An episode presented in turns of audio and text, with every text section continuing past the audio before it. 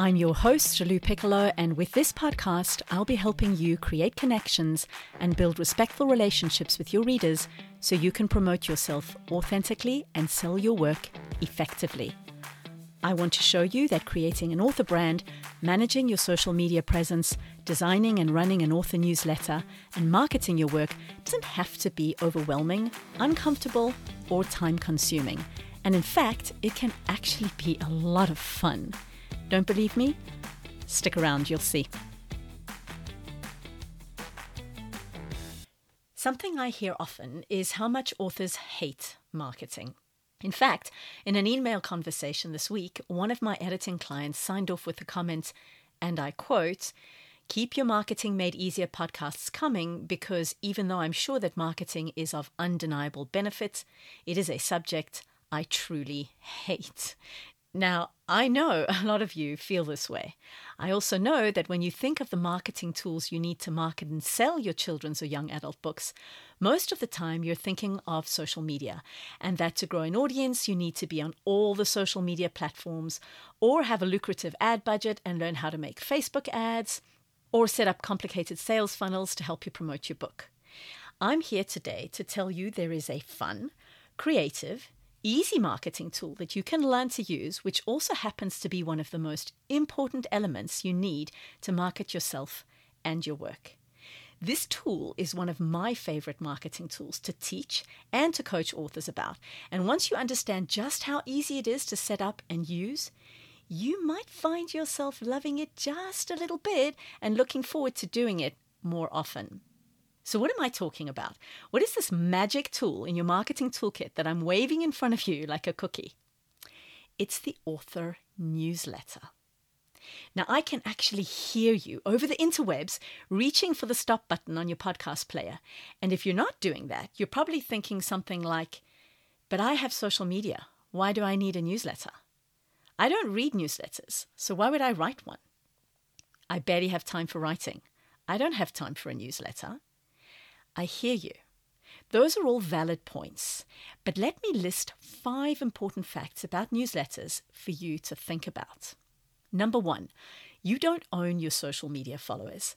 If you spend months connecting with people on Instagram and they change the rules or they close the platform down, you've lost those connections. You're basically renting space on social media, whereas your newsletter subscribers are yours for as long as they've subscribed to your newsletter.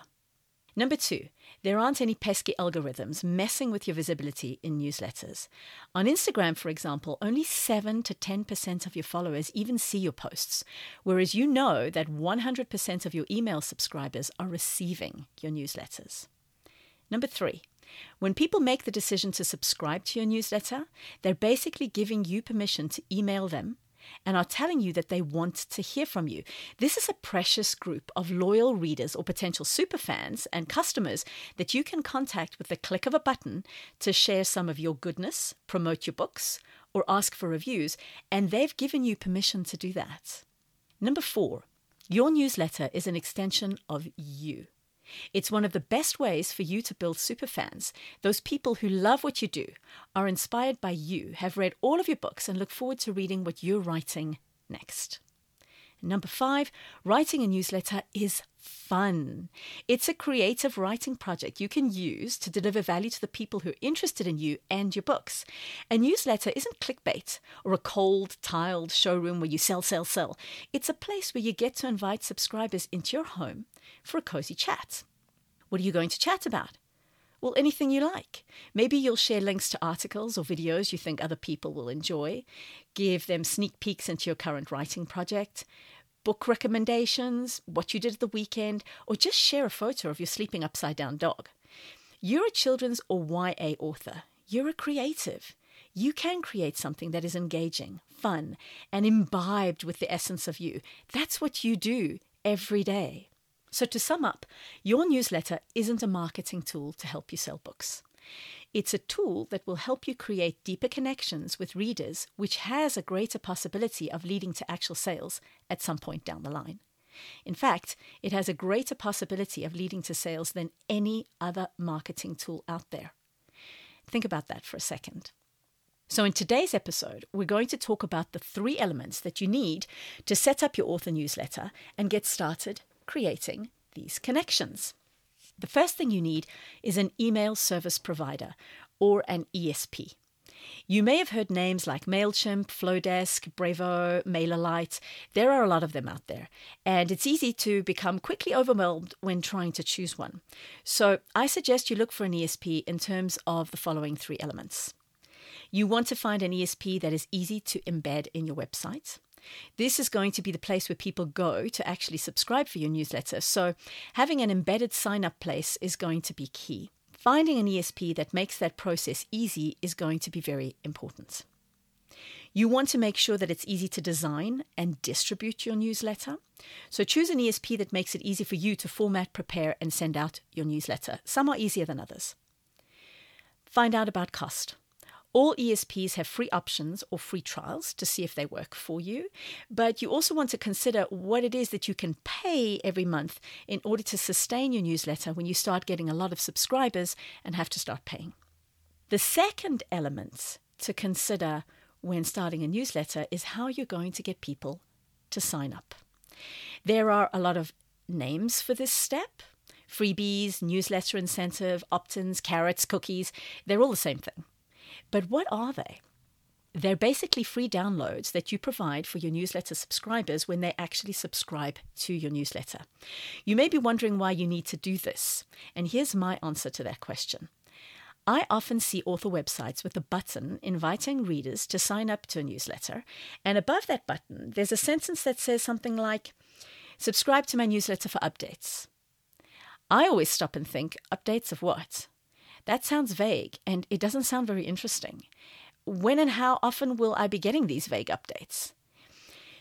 The thing is that the world is a noisy place right now, and promising vague updates isn't enough incentive to get people to actually give you their email address. But if you give subscribers something they can actually use, learn from, or enjoy, then they'll feel like they're making a fair trade. Their email address for this great thing they really want that you're offering them. So, what can this freebie be? Well, what it's not is something that you send in the post. it's not a physical product, but rather something they can download from their computer, their smartphone, or their iPad. It can be a free sneak peek into your next book, or some sample chapters, or a worksheet or fun character quiz, or something valuable that will save them time. For example, I have quite a few different freebies that people can choose from when they decide to sign up to the Kidlitter letter, which is my newsletter. I have a list of 44 children's and teen magazines looking for writers, a rhyming starter kit for kidlit authors who want to learn how to write poetry or a rhyming picture book, a book marketing starter kit, and even a beta reader worksheet you can give children to fill out when you ask them to beta read your book. And I'll put a link to these freebies in the show notes if you want to go and have a look at them. And last, the third thing you need to organize when you start your newsletter is a solid plan. Now, that sounds as vague as sign up to my newsletter for updates. So, let me explain. This plan involves two elements. Number one, think about how often you can realistically send out a newsletter in order to be consistent, because consistency is key. If this is something that's brand new to you, start with once a month. And then, as it becomes more of a habit, you can increase the number to twice a month, or even once a week if you feel up to it. But whatever you decide to do, make sure that you choose an option that is sustainable for you for the long term. Basically, ask yourself, what is realistic for me? And number two, I'm willing to bet that one of your biggest questions about this newsletter project is what will I talk about? The good news is that you already have a whole lot to talk about. Think about what you already have in terms of content. Maybe you write a blog or have some really great social media content that you share, or you have research information that you used in the past when writing a book. All of these things are a great way to get started. And if you've decided that you'll be doing a monthly newsletter, that's only 12 topics that you have to come up with. You're a writer. You can come up with 12 things to talk about, can't you? Now, I know that I've thrown a lot of information at you in one podcast episode today, and you're probably scrambling for cover. Do not panic. I'm going to be talking about starting an author newsletter over the next few episodes to make it easier for you. I'm also in the process of creating a starter course for Kidlit author newsletter newbies, which will be available later on this year. So sign up to my newsletter to make sure you don't miss the announcement when it comes out. I'll put a link to my newsletter and all the freebies I mentioned in the show notes. Thank you for spending your precious writing time with me, Lou Piccolo at Kidlit Marketing Made Easier. I'm excited that you're growing your audience and I'm honored to be a part of that growth. Would you leave a review? Just scroll down to the bottom of the episode, hit the stars, and write a comment about how this episode has helped you, which helps the podcast get seen by other writers. Thank you for being here, and I'll see you next time.